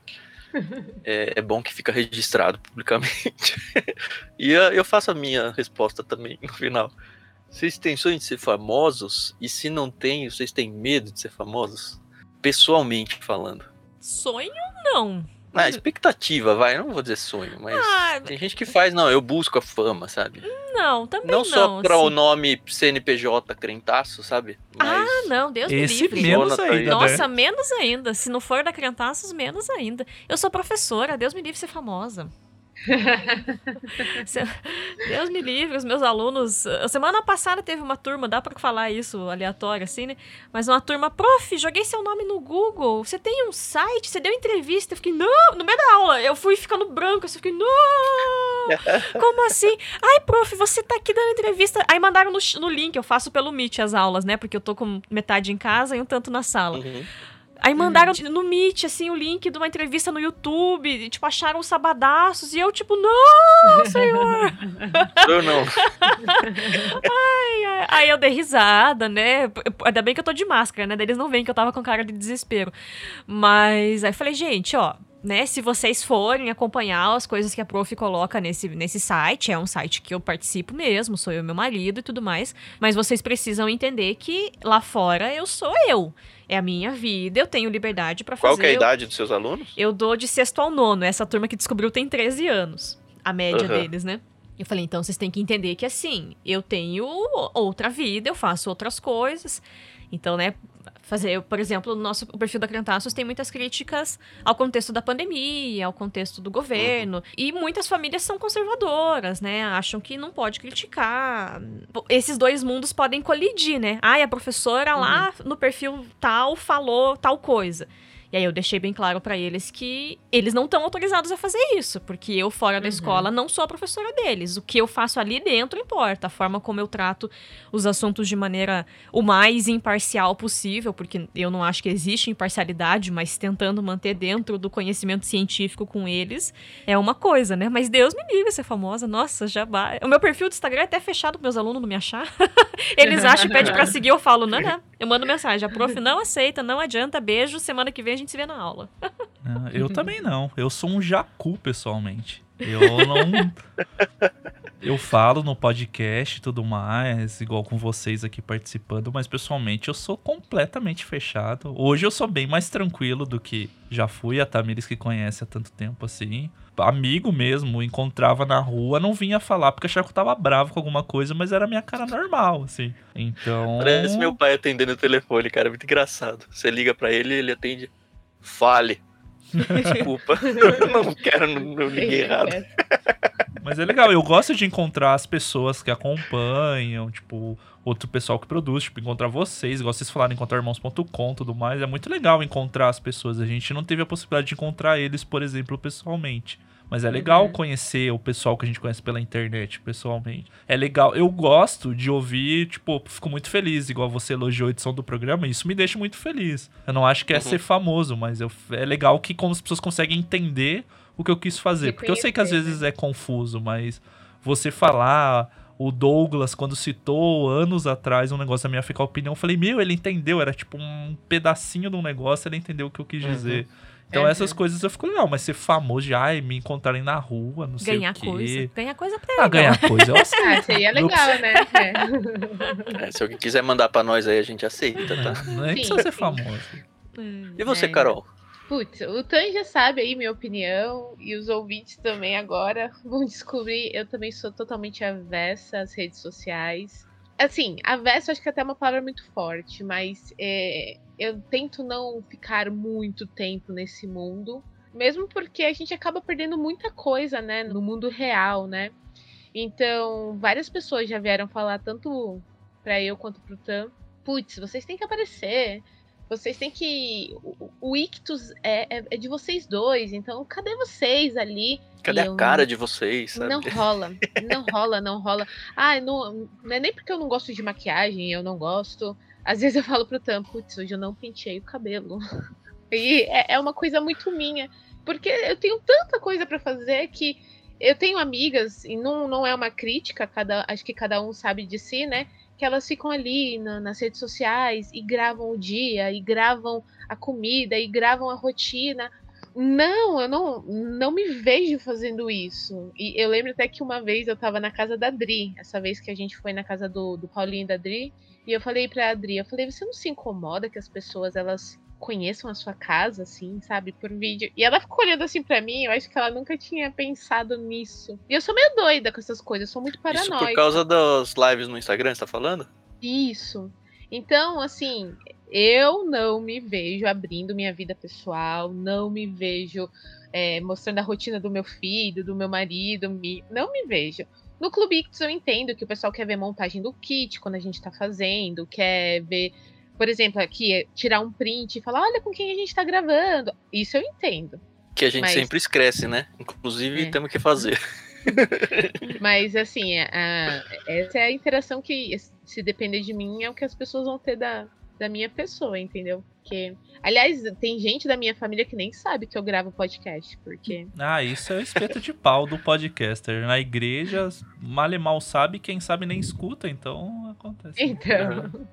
É, então a gente ainda tem o argumento de que a gente está tentando fazer, não do podcast, mas de tudo, né? O nosso negócio. A gente não vive disso ainda, apesar do é. Clube Ictus, enfim. E ele não é a nossa fonte de renda principal. Muito longe disso. Eu sonho que seja, de verdade, assim. Mas respondendo pelo meu lado, é, recentemente que eu abri meu Instagram, por exemplo, para público, que a Renata, minha esposa, ela fala: não, você tem que ser público, as pessoas te ouvem e tal. Em todos os programas, a gente divulga os nossos perfis em redes sociais pessoais. Então, arroba vulgutam, o pessoal já sabe, arroba somente Carol no Twitter e tal. Mas eu acho que as pessoas entendem até essa, quase aversão aí a redes sociais, que também a gente não faz nenhuma questão de esconder, né, Carol? E Ai, isso desculpa. fica muito claro, porque se a gente for ver, por exemplo, o perfil do Clube Ictus acabou de passar de 6 mil, aliás, passamos, hein, Carol? 6 mil. Aí. e o meu perfil pessoal, que eu divulgo em todos os episódios, no Twitter eu acho que eu tenho 400, no Instagram eu tenho 215. É menos do que a minha esposa, que é perfil fechado. Muito engraçado isso. E assim, me incomoda zero isso, porque é. é exatamente isso. Eu quero que o Ictus seja muito famoso. Não pela fama, mas porque a gente entende que ele pode ser muito relevante para as pessoas, não só a questão literária, mas a questão de enxergar a literatura através de lentes cristãs. Isso é o que a gente mais quer. Assim ver as pessoas se reencontrando ou se encontrando a primeira vez com livros. Eu sei que a Tamires entende bem esse sonho. E principalmente sabendo que, olha, cristãos eles não podem só, mas eles devem lidar com qualquer tipo de literatura e eles vão ficar mais fortes com isso em todos os sentidos. É essa a nossa briga. Então, para isso, eu realmente quero que o Ictus seja muito famoso. Num segundo plano, para que ele seja a minha principal receita de vida, assim, que eu consiga sobreviver disso seja esse o meu último emprego, é o que eu gostaria muito que fosse. Mas o vulgo Tan pode estar por trás e, e, ninguém saber. Uma coisa que aconteceu com a gente num evento que a gente foi divulgar o clube, uma pessoa chegou perto da gente e falou: Ah, você que é o Tan, você que é a Carol. Sabe a cara de vermelho pimentão de Carol. Não, fora e... que a gente foi no final do evento, eu já tava toda descabelada. Tava, eu lembro que eu amamentava na época, eu já tava super cansada. E ele pediu uma foto e, obviamente, é. que ó, vamos é, A gente atende, foto. né? A gente é gentil e tudo, mas foi muito bizarro, porque foi a primeira, acho que foi a única que aconteceu comigo até é. agora. Mas assim, e a pessoa falando: se a minha esposa soubesse que eu encontrar vocês, cara, que estranho. ok. Se vocês já passaram por alguma situação assim também. Tipo a do ponto de ônibus que você encontrou o, o Cristiano. Não sei se já aconteceu com vocês. Já, né, no shopping teve uma menina que é, veio Então a menina falou que viu ah, e é, não ela veio. Contou, de, contou depois que ela não quis, ela ficou com vergonha de vir falar com a gente no shopping. Mas não lembro, acho que não, né, de pessoas que a gente não conhece. É que assim, né, tipo, o quando o Cristiano fazia parte, ele visualmente ele é muito mais, né? Ele é carismático uhum. falando e visualmente, então eu acho que atraía mais é um ursão, gente né? para falar. da gente, eu acho que não. Se aconteceu, as pessoas não falam muito. A gente é legal encontrar pessoas que a gente já conversou e tal, mas não, tipo, pessoas que a gente não sabe quem é, a pessoa chega do É, nada. isso nunca assim. aconteceu. Mas Tinha pessoas que essa a gente já menina que vocês que. não divulgam muito a imagem física de vocês, né? É muito mais a voz que as pessoas conhecem, né? É. É que daí a gente não é chamado pra evento também, então, ou participa, então não tem muita chance do público assim. Ah, por exemplo, em evento da Presbiteriana Independente de Curitiba que tinha, que a gente acabava participando porque o Fiore era pastor lá. Então a gente conheceu muita gente que era ouvinte, que a gente já tinha conversado, e o pessoal era de Uhum. Curitiba ou veio pro evento. Ah, vocês Se vão ah, a gente lá. vai lá e acabava se encontrando lá. Mas com Encontrando. contexto também, né? Aí. É. É, Tan, eu acho que. Não, acho que não, nada. ter- Não? Eu quero saber como é que é. é porque a gente tem muito. a nossa experiência, a gente tá falando com gente que produz podcast também, sabe? Ah, então eu quero entendi. trocar todas as figurinhas possíveis aqui. Tá certo. Como que é pra vocês a questão de convencer? Não sei se convencer é a melhor palavra, mas é que vai. Eu acho que você, a Convencer- pergunta é convencer mesmo. É, né? Convencer as pessoas, os convidados a participarem. Essa É, parte co- é a Tamires que faz mais hoje em dia. Eu, às vezes eu tenho a ideia dos temas muito maluco, ou mesmo tema sério e falo alguma coisa, só que assim, eu não tenho muito o, o traquejo social de, de falar com as pessoas. Tem Então, gente que você não conhece. é, dois. a gente já sabe, é meio dividido. Sem conversar, a gente dividiu essas tarefas já. Então a Tamiris que faz o contato e tal. Que a gente sabe, ó, o pessoal que não grava e tudo mais, o problema maior do podcaster não é editar, não é a gravação em si, é conseguir conciliar a agenda de todo mundo pra gravar sobre isso. Essa é a parada que mais dá dor de cabeça e tal. Faz parte, mas é a mais complicada de todas. Mas a Tamires é campeã aí. Ela que, com essas bandas, essa galera tudo, ela que conseguiu ir trabalho de formiguinha de juntar cada um. Mas é Parabéns, cara de pau. É, obrigada, mas é cara de pau, né? Então, tipo, a gente sempre já vai com a proposta, né? Então, sei lá, conseguiu, por exemplo, com o Antônio Carlos Costa. Poxa, foi sensacional conseguir gravar com ele, assim. E foi muito de maneira bem despretensiosa. Eu peguei o, a- o contato dele que tem na bio do Instagram e falei, vou tentar, né? Joga aí E ele respondeu.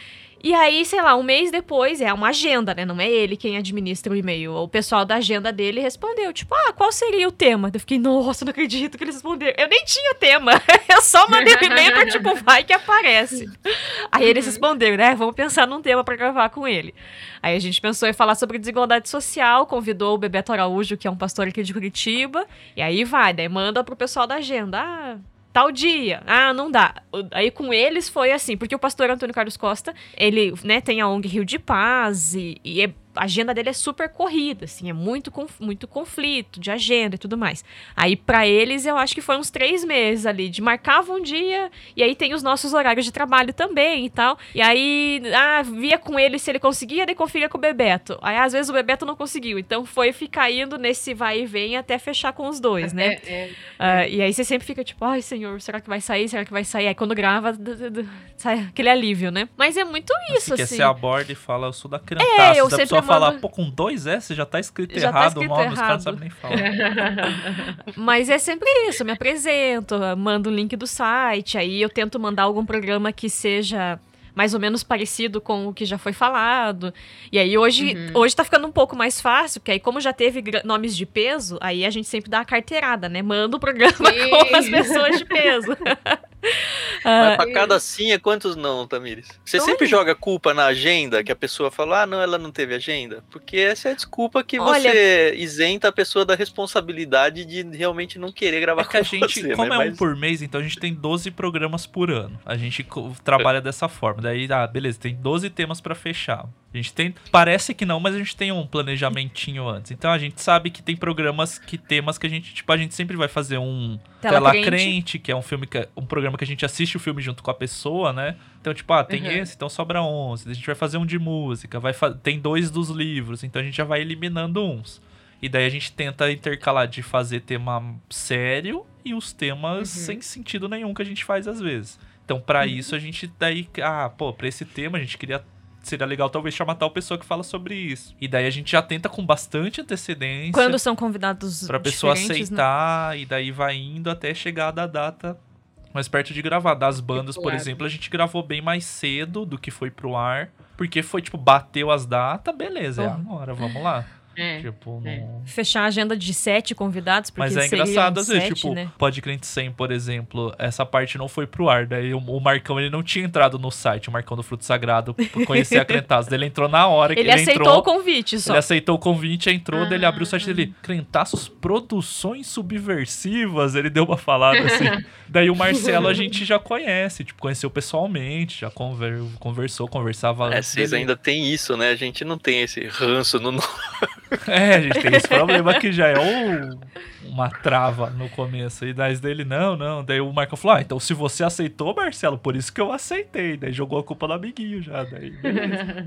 A gente já teve é, convidado que aceitou, marcamos e no dia da gravação, cadê?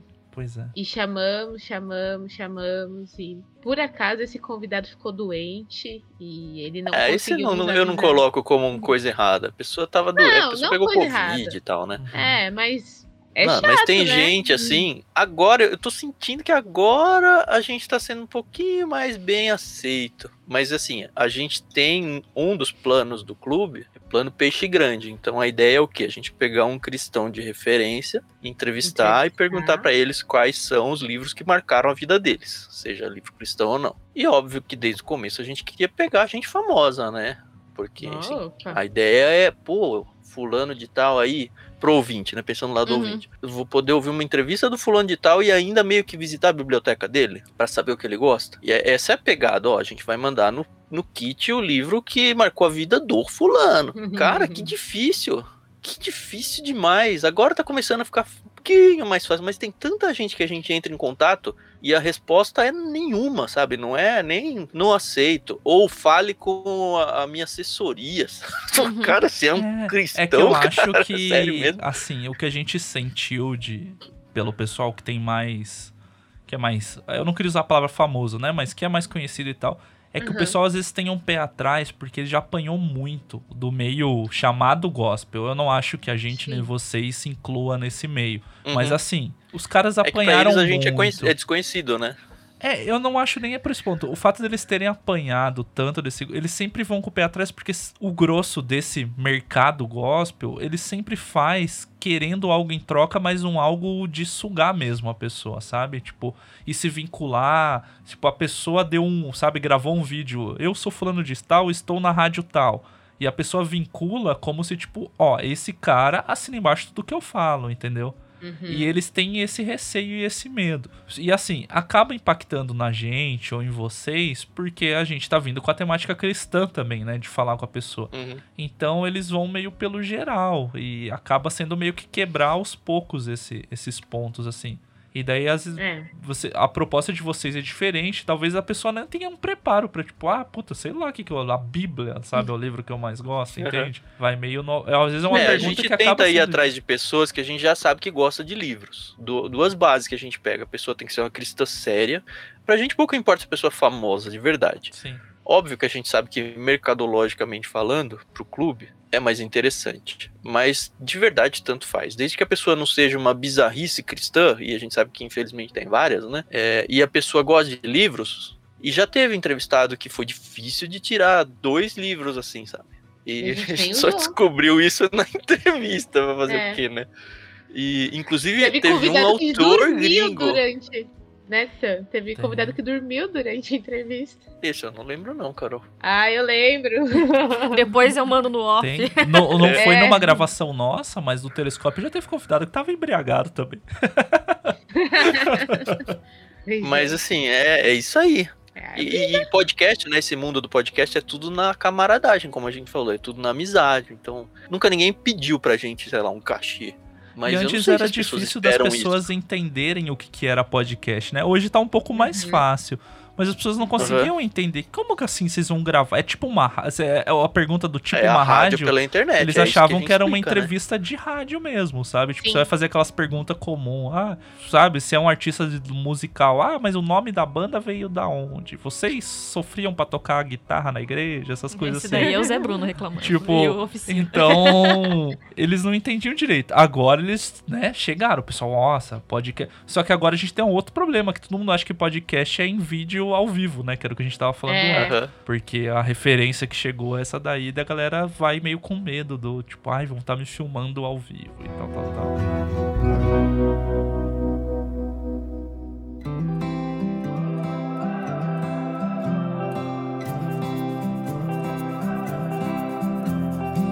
A gente recebeu algumas perguntas. É, o Ah, grupo lá que a gente já mencionou lá do, no Telegram, no Crentaços, a gente abriu lá para eles recentemente. Ah, a gente vai gravar com eles, vamos ver se alguém tem alguma pergunta. Vou jogar aqui, vamos ver. A Mariana Protásio. Espero estar dizendo seu nome certo, tá, Mariana?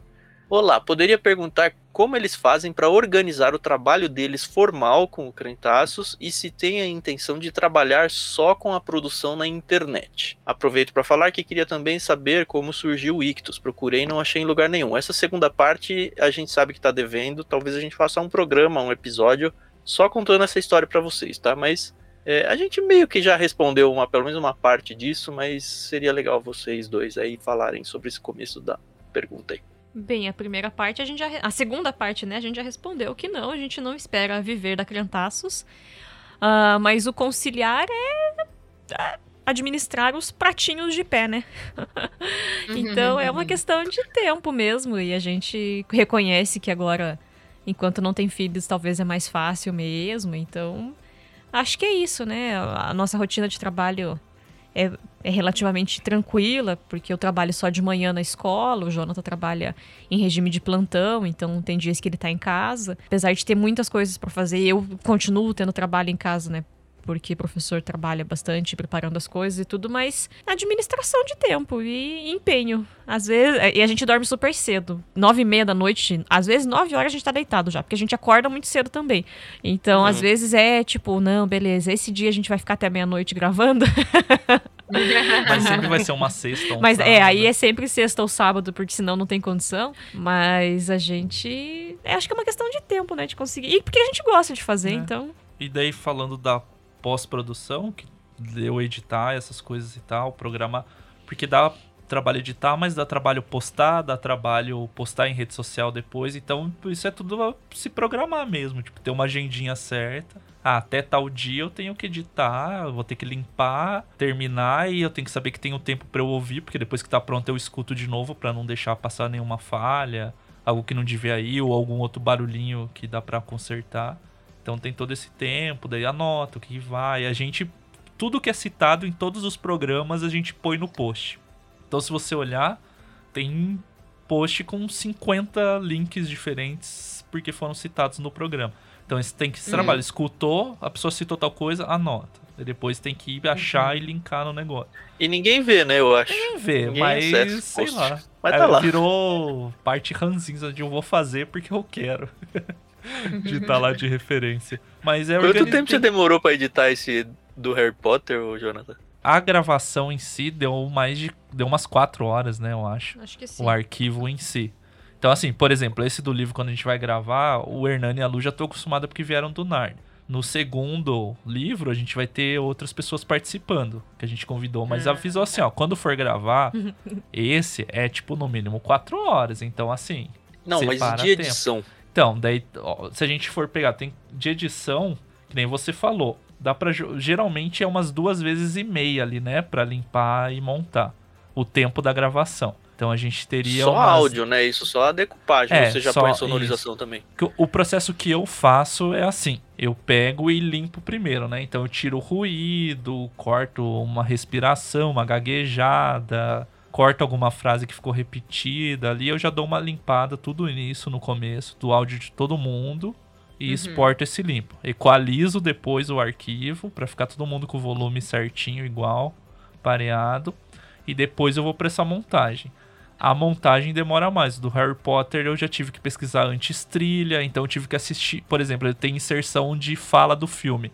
Eu tive que assistir Hum. o filme dublado e já decupar. Eu trabalhei como decupador de televisão já, então eu tô, disso eu acabo tendo um pouco a prática. Então eu já vejo, ó, minuta, 1 minuto e 30 ali, o Dumbledore falou tal frase, eu já noto 1 e 30 e 28, blá blá blá blá. blá. Então pra depois, quando eu for editar, eu já saber onde que tá e já chegar a cortar ali certinho. Legal. Então a montagem, tudo, eu acho que o Harry Potter somar. Inclusive, a gente gravou o Harry Potter, foi um pouco mais em cima da meta do que a gente grava, que o podcast sai no dia 15. A gente tenta gravar no máximo até tipo dia 30, 1 e 2 no mês, por causa do tempo de edição. Esse a gente gravou um pouco mais à frente, assim. Nossa. Então, porque Você eu tô de de férias, então a gente consegue. Eu estaria Ah. todo dia, eu estaria todos os dias em casa.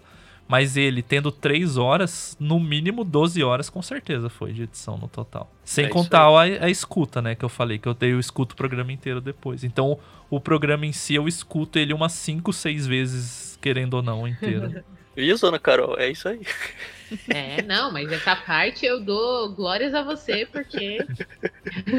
O Chico Gabriel também. O Chico, nossa, o Chico salva muita gente. É o, o nosso outro editor. Uhum. É, é, é o que dá trabalho, né, no podcast. As pessoas. O que, aliás, é o que dá trabalho e o que me dá mais raiva de ver que os podcasts ao vivo, sem edição nenhuma, que é que estão ganhando fama. Caramba, meu. É só comprar um microfone bonito e aí é isso.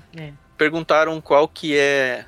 Eu sei que a, professor, que a Tamires é professora, mas do quê? E aí emenda com a segunda pergunta. Você consegue usar literatura nas suas aulas? Além disso, consegue incentivar seus alunos a lerem livros de literatura sem necessariamente haver relação com o conteúdo deles em aula? Bem, eu sou professora de História e de Ensino Religioso. Eu sou graduada em História e depois fiz uma pós-graduação para dar aula de ensino religioso. E eu sou formada em letras português, mas eu não sou professora, né? Eu disse no começo, eu só tenho a graduação. E foi mais porque eu Uhum. gostava muito de literatura. Fiz a faculdade porque história foi cortada do ensino médio, do novo ensino médio. Vão ter bem poucas aulas de história ao longo do currículo.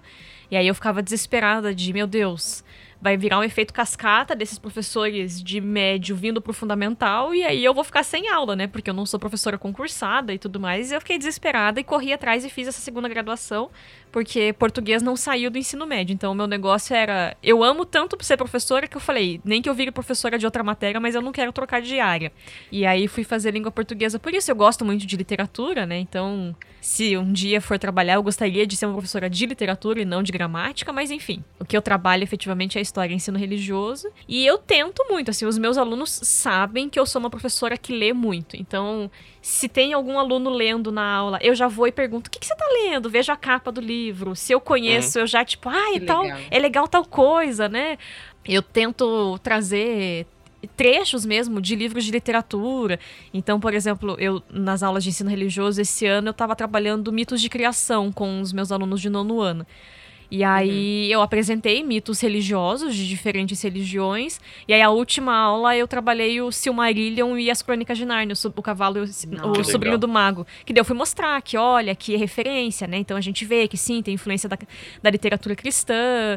é, os dois autores eram cristãos. A gente consegue pegar elementos da figura do Deus né, no Eru Iluvatar e no Aslan. E aí, uma das turmas, eu tenho duas turmas de nono, uma turma achou legal, assim, ah, ok. E a outra turma que é super engajada, assim, muito, eles são muito leitores e gostam muito. Nossa, foi tipo, meu Deus, prof, fala mais legal do ano, só você mesmo pra trazer isso pra gente.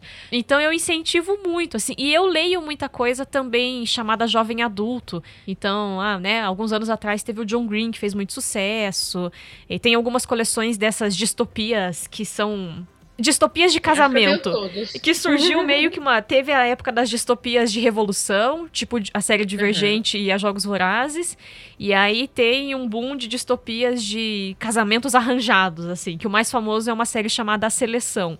E aí, assim, é um monte de menina com vestido bonito, e aí vai conhecer o príncipe. E eu li a série inteira. Então, quando as alunas estão lendo, eu falo, ai, eu go- torcia pro fulano. Ai, prof, você leu, ai, meu Deus. Porque tem muito Ganhou isso. a aluna, né? É, eu, eu falo assim, eu não acho que exista literatura ruim, sabe? Então tem Uhum. literatura pra cada tipo de pessoas. Tem professor de língua portuguesa que vai ver a aluna lendo uma distopia de romance de princesa, vai ficar tipo, meu Deus, você devia estar lendo Machado de Assis. E não, sabe? Ela tem 13 Não. anos, deixa ela ler É. isso. E Melhor isso do que ir no Instagram. É, sabe? E aí ela vai conhecer. Eu, por exemplo, li a saga Crepúsculo na época que saiu. E eu fui ler Orgulho e Preconceito e O Morro dos Ventos Uivantes porque são livros que a Bela tá lendo. E aí fica, tipo, super, ai, analisando. E aí ela tá no dilema de estar tá apaixonada por um e tá no outro, não sei o quê. E aí ela fala, né? Ela pensa, ela reflete sobre os livros, porque são os livros da, da aula de inglês dela. E eu fiquei muito curiosa. Falei, poxa, que será que é isso? E eu gosto desse ar Inglaterra, assim. Eu, a maior parte dos meus livros favoritos são livros de autores ingleses. E aí eu fui ler. Então, assim, é um livro que, ok, não é o supra-sumo da literatura, não tá nem perto disso, a Sagra Crepúsculo, mas também não é abominável, sabe? Então, Exato. e foi uma porta é, de entrada. seu papel bem, né? É, e aí eu conheci, e hoje sim são dois dos meus livros favoritos. Eu amo. O Morro dos Ventos Uivantes é um livro terrível, as pessoas são todas odiosas.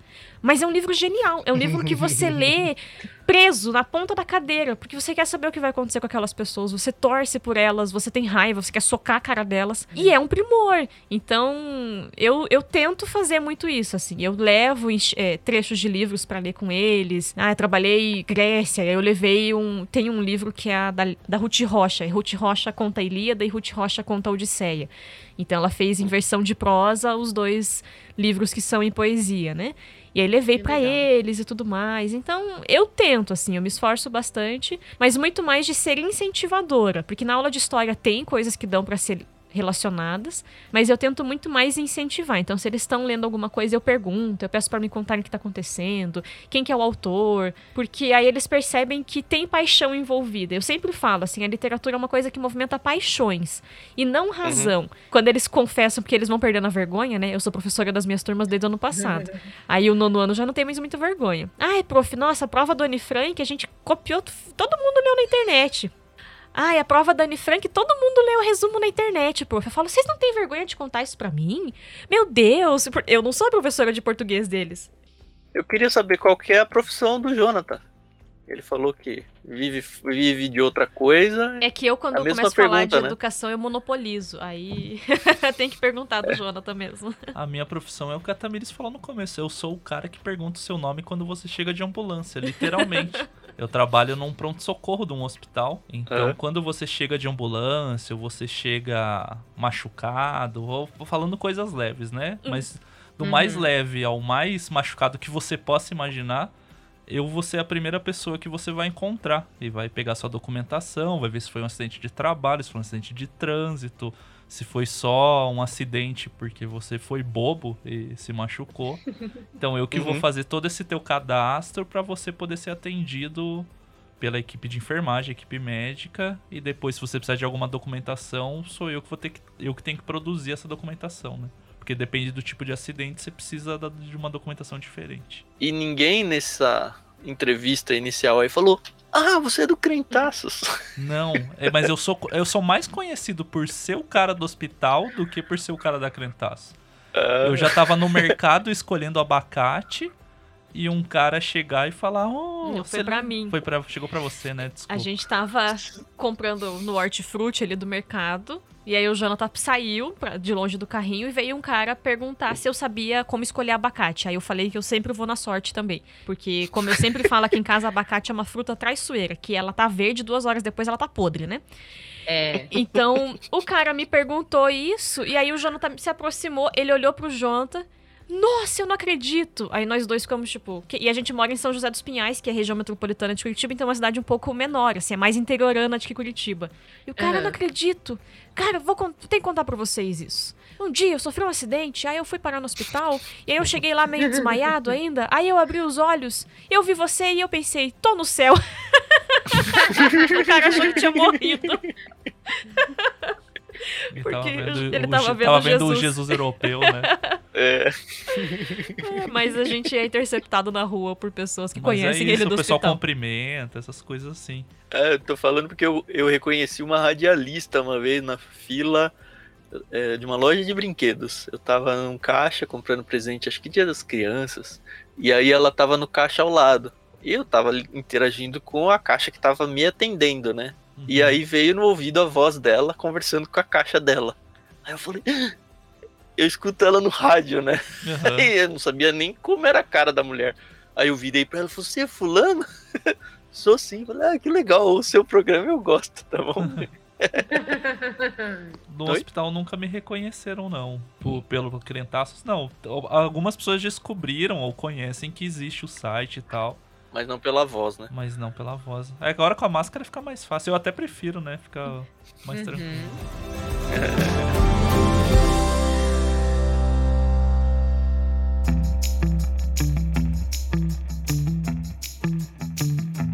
Tem mais alguma coisa aí, Carol? Não, eu tô super satisfeita e super agradecida por vocês terem aceitado o convite de vir conversar com a gente.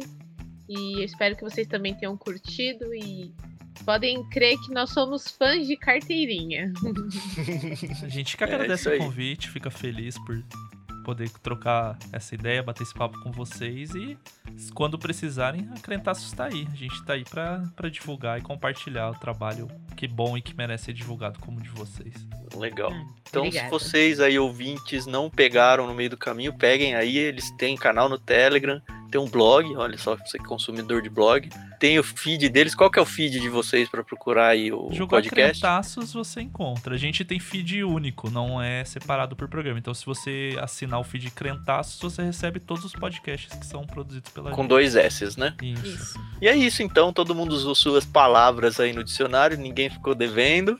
Uhum. Foi muito bom juntar a imagem, como eu já comecei no, lá no, no começo né, do episódio juntar as imagens com as vozes que já entram na cabeça faz bastante tempo.